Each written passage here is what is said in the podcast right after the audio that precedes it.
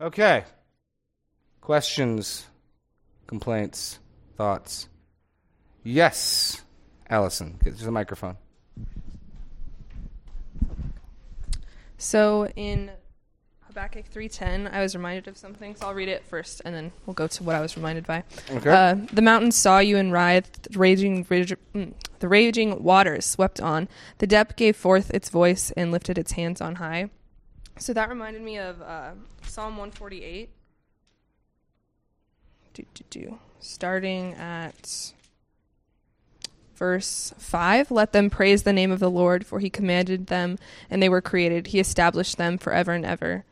Um, and then later on, it talks in 7 the great sea creatures in all deeps, fire and hail, snow and mist, stormy wind, fulfilling his word. And it's talking about all these things, praising the Lord and knowing the Lord. But all these things can be used as, like, for the Lord's judgment, which I thought was interesting because they all, you know, they all know who their creator is, but they will be used as a tool of judgment for. Yeah, the notion the notion of the seas is it Psalm ninety three? The seas have lifted up their voice. Uh, is that ninety three? I just know from Sons of Korah, the seas have lived. Yeah. Well, and, and, and I'll take it a step further. I didn't have time for this. The, the, yeah, the oceans in particular are, from an Israeli point of view, from an Israelite point of view, uh, depict raw power and almost chaotic force.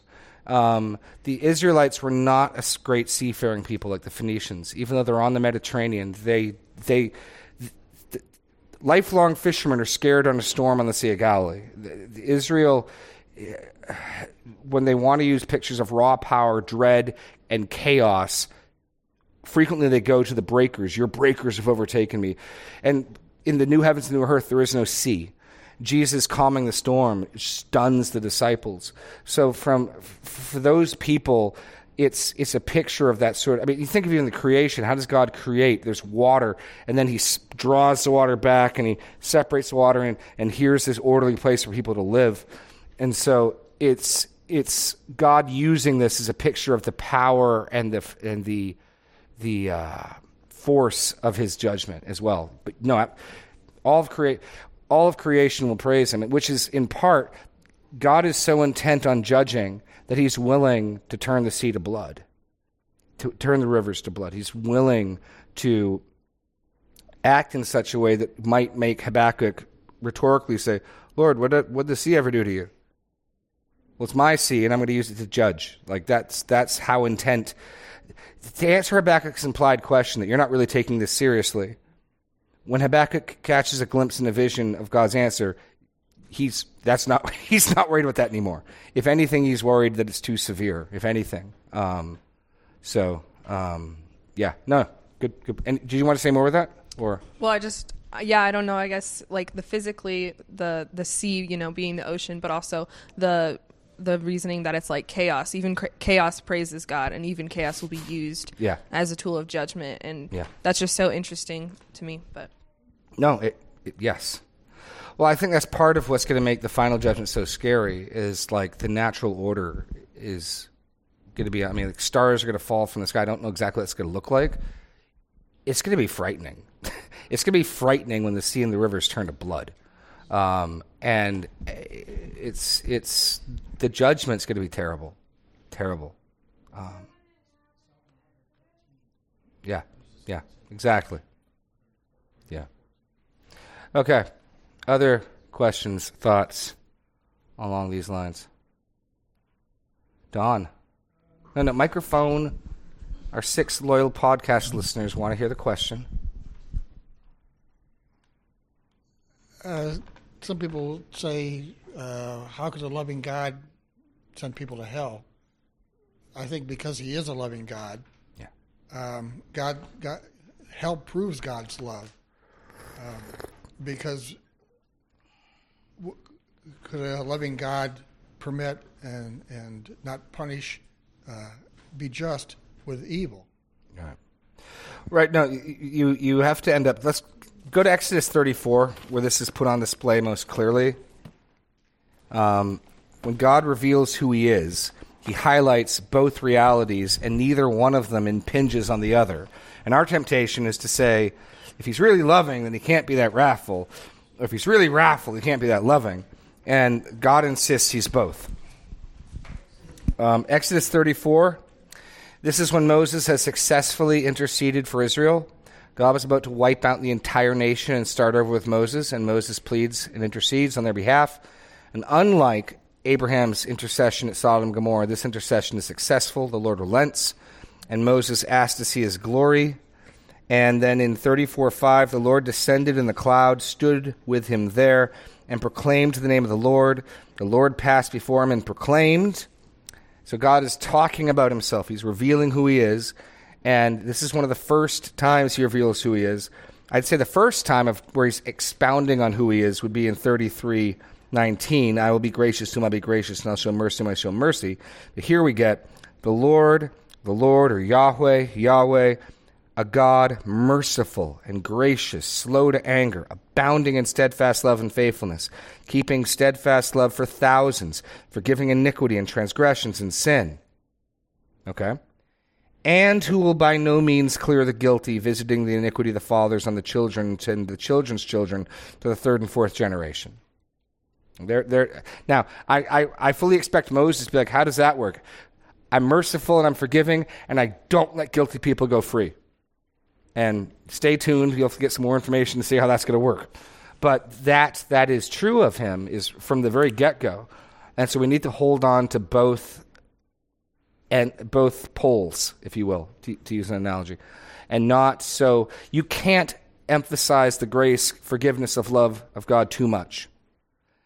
But you also couldn't emphasize the holiness, righteousness, and the wrath of God too much. You'll never make enough of either one of those two things. You'll, you'll never oversell it, either of them.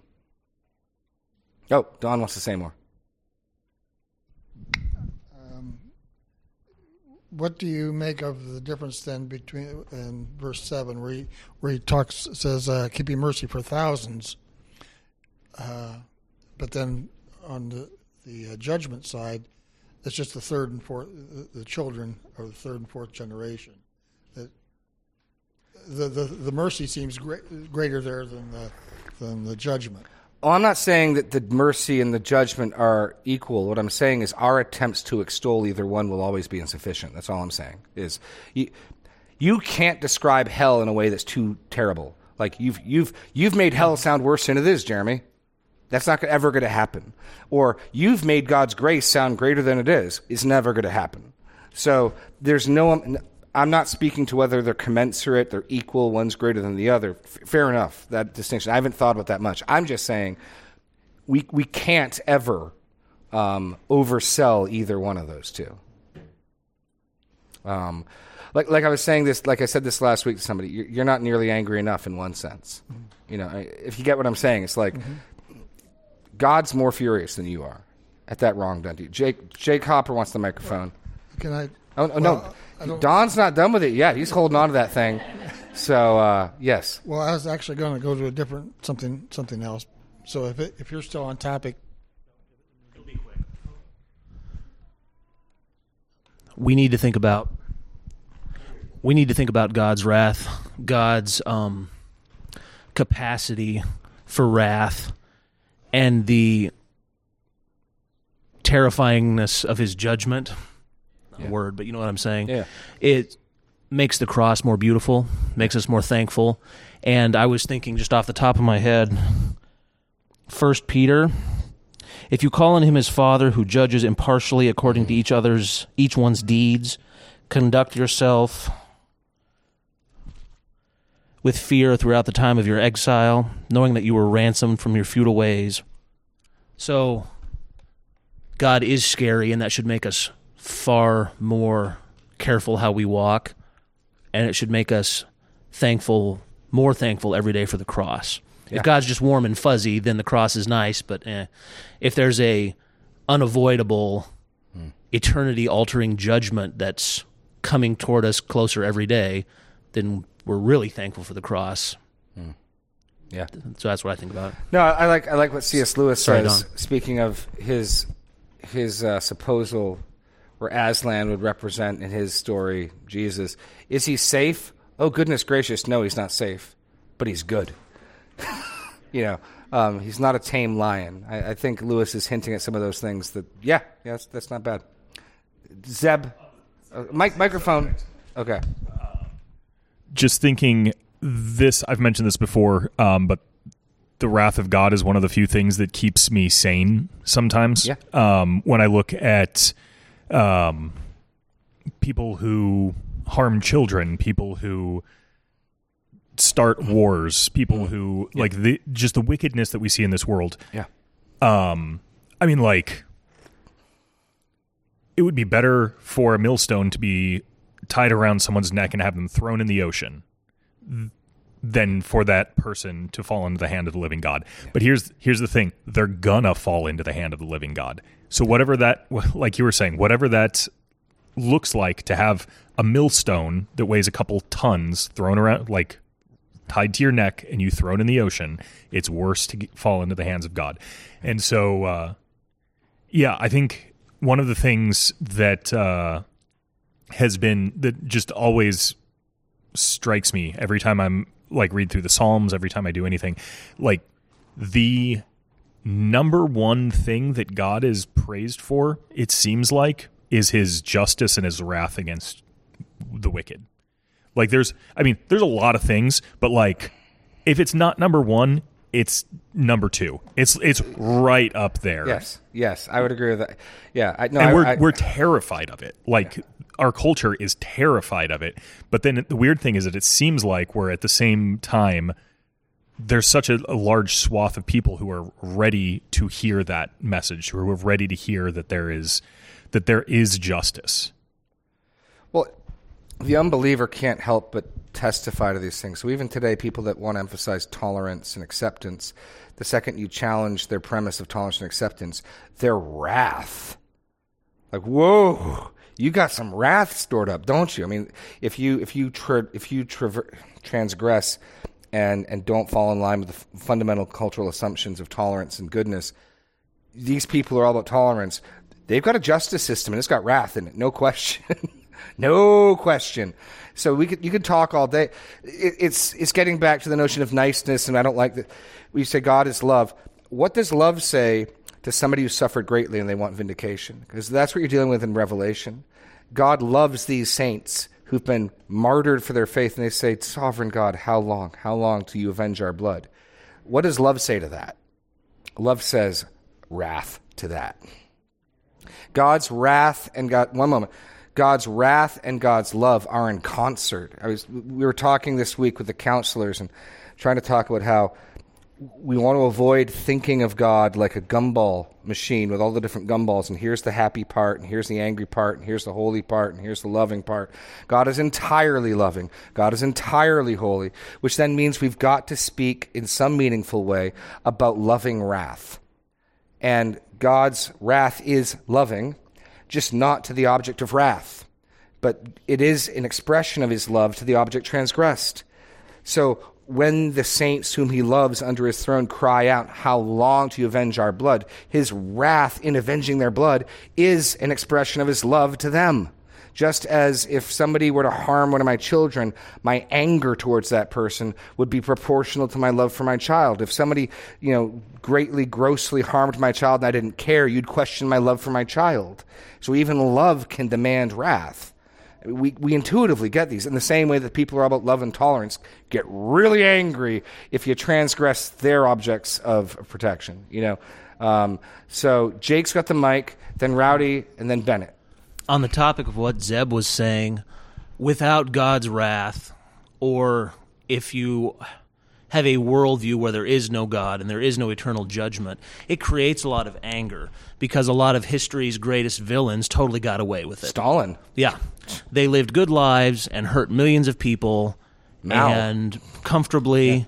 They seemed to have no remorse and they died and there's nothing to do about it. Why would our society be so foolish, so angry as to tear down statues of people that have been dead for hundreds of years? They want justice. They believe there is no justice, that that person got away with it, and they're venting rather impotent rage on a piece of metal shaped like that person.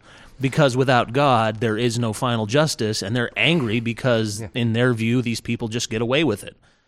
As Christians, we don't have to have that sort of childish, impotent, foot stamping kind of anger because of exactly what Zeb was talking about the certainty of that judgment. Yes.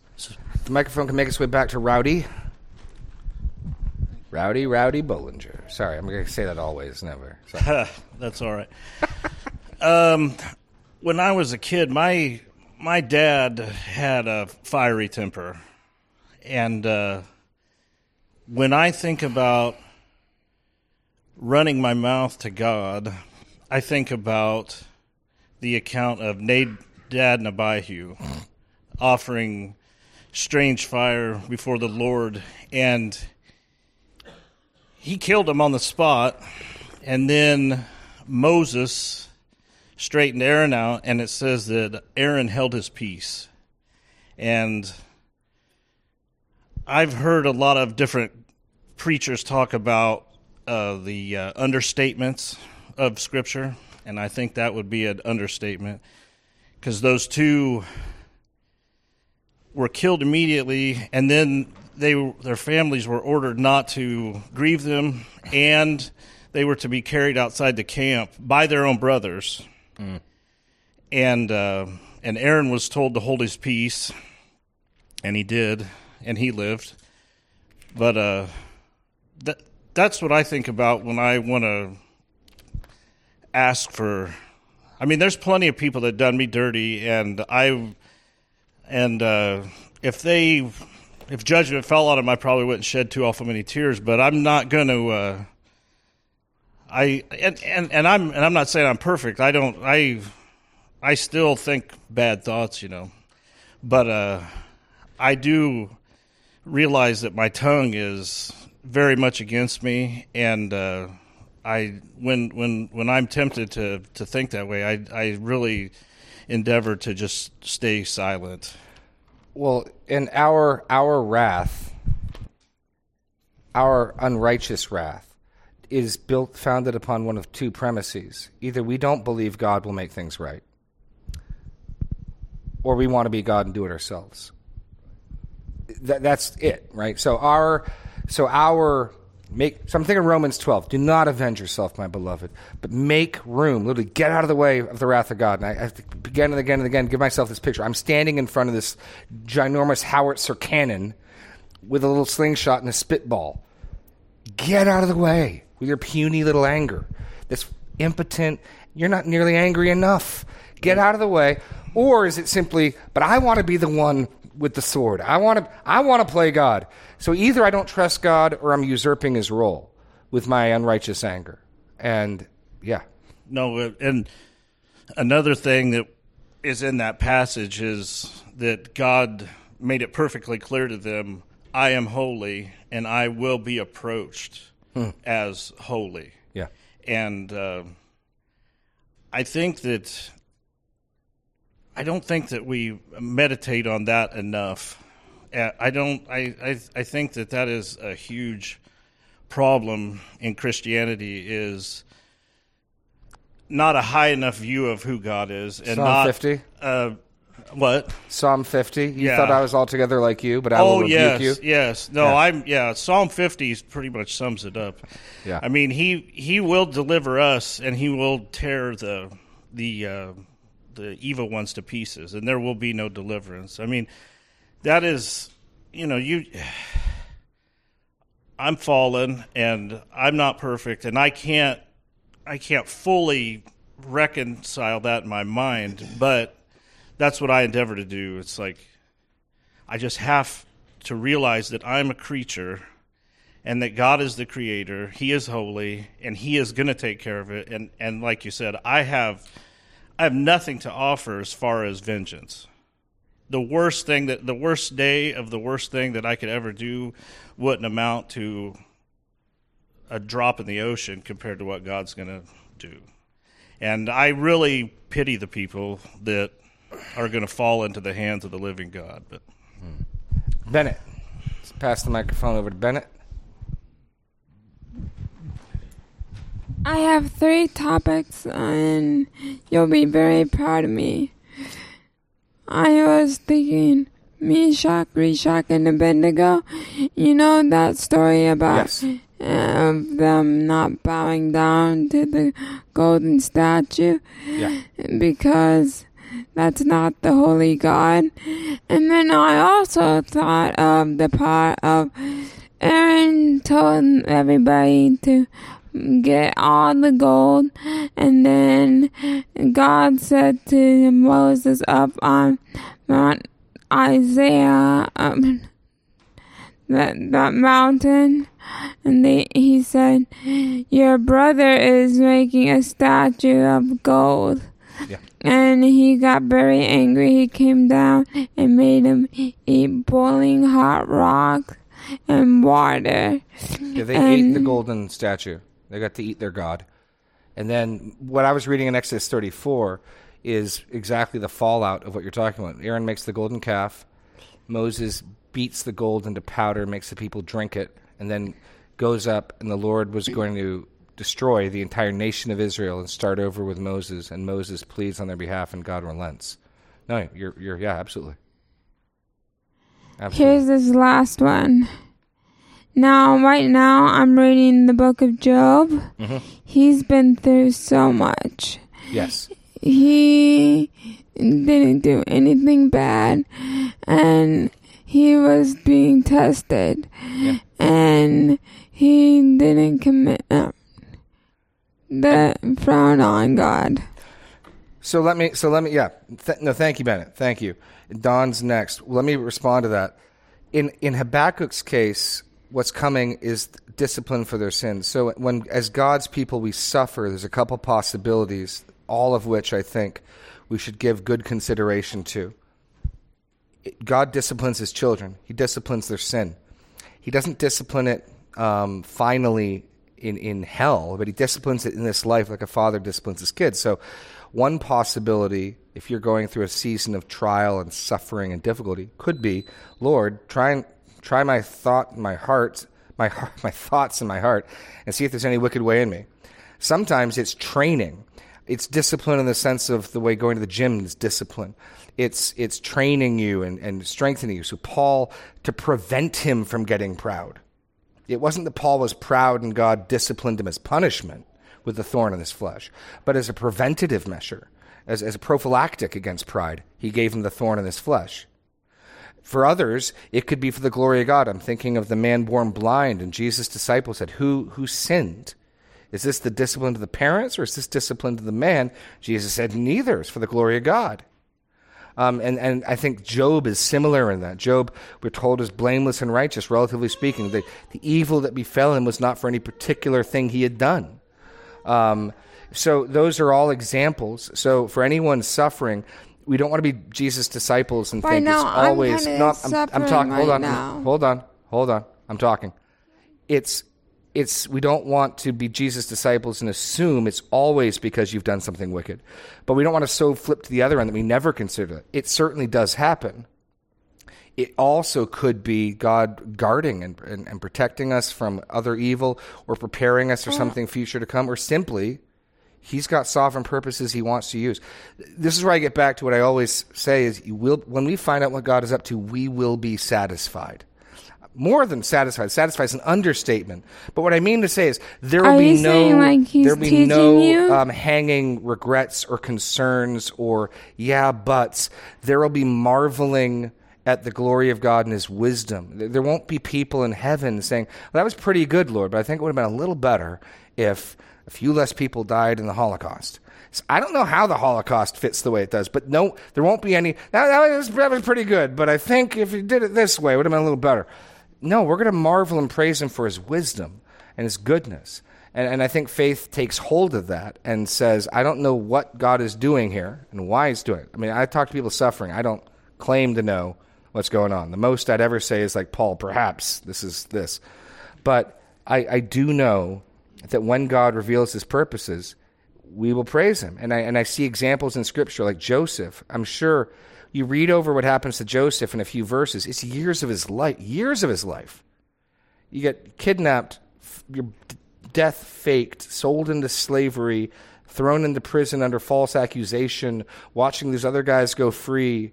What is going on, Lord? oh, this is what's going on. I, I think Joseph is satisfied, you know, um, and so we're in good company when we don't understand we're vexed. Jesus on the cross is vexed. Trust that the Lord has a sufficient and good answer. And pray like Habakkuk, Lord, give us understanding. If we could get some inkling of what you're doing now, that'd be awesome. Don. Oh, sorry. Mike's coming, Don. There you go. A couple other uh, possibilities. One, we just live in a fallen world, and bad bad things happen even to good people. But um, but I'm saying I think God has purpose. Nothing, there's nothing that's chaotic or random. There's nothing. So I, I would think God has a purpose in this. God has a purpose in the Holocaust. God has a purpose in raising Pharaoh up. God has a purpose in COVID. God has a purpose in the Ukrainian war. I don't know what they are, but but you know you're right. Part of living in a sinful world is these things happen. But we, I know you're not saying this, but usually when I hear people go that route, it's to simply say there is no purpose. It's just what happens when we live in a fallen world. I, we're, we serve a God who works all things after the counsel of His will, who, for the Christian, for those who love Him, works all things together for the good of the, that's that's purpose language. So the most, even the most remote little thing, like why did my car tire get flat today? God has a purpose in that. Maybe to teach me patience. I don't know, you know, or whatever. But go. Sorry, go. Well, you, you were talking about different uh, reasons or purposes for, for suffering. Yeah. Um, and uh, one other one that comes to mind is uh, we can choo- choose intercessory suffering Yeah. or vicarious suffering Yeah. for, for another, suffer on the behalf or for the good of another. Right. well, no, that, I'm thinking, yeah, First, Second Corinthians one, God comforts us in our affliction, so we might comfort others in their affliction. Maybe I'm going through a season of trial so that I can experience God's goodness in it for a future person God wants you to minister to. Maybe, maybe, maybe there's suffering that's equipping for ministry, so you can sympathize and and and testify to God's goodness in in other things. Or maybe God just wants to glorify Himself. I mean, imagine this: when when I I think his name is Ananias Ananias, the man who goes, the Lord sends to to, to pray for Paul and wipe, wipe the mm-hmm. scales from his eyes. I will show you how much someone must suffer for my sake in him. So, in one sense, why does Paul suffer so much? Because God wanted to demonstrate when you sign up, you sign up all the way. like, you know, this is how much. Like, I'm God and I might, I might cause you to suffer this much. Now, Paul also gets caught up to the third. time. It's not just he gets beat up on. There's, he testifies to the grace. But Paul is an extreme example both of suffering and of strengthening and, and grace in that suffering. But here, I want to put on display just how much I'm God and how much you're mine that I can that I can do as seems good to me. It's like, whoa, that that's the reason that I'm I'm not really excited to be, but okay. Uh, but yeah. Um, then going down on your outline to uh, where it talks about your the sal, let's see here under salvific, uh, you talk about changing uh, for salvation with your anointed. Yeah. Uh, would Jude fourteen and fifteen fit in that?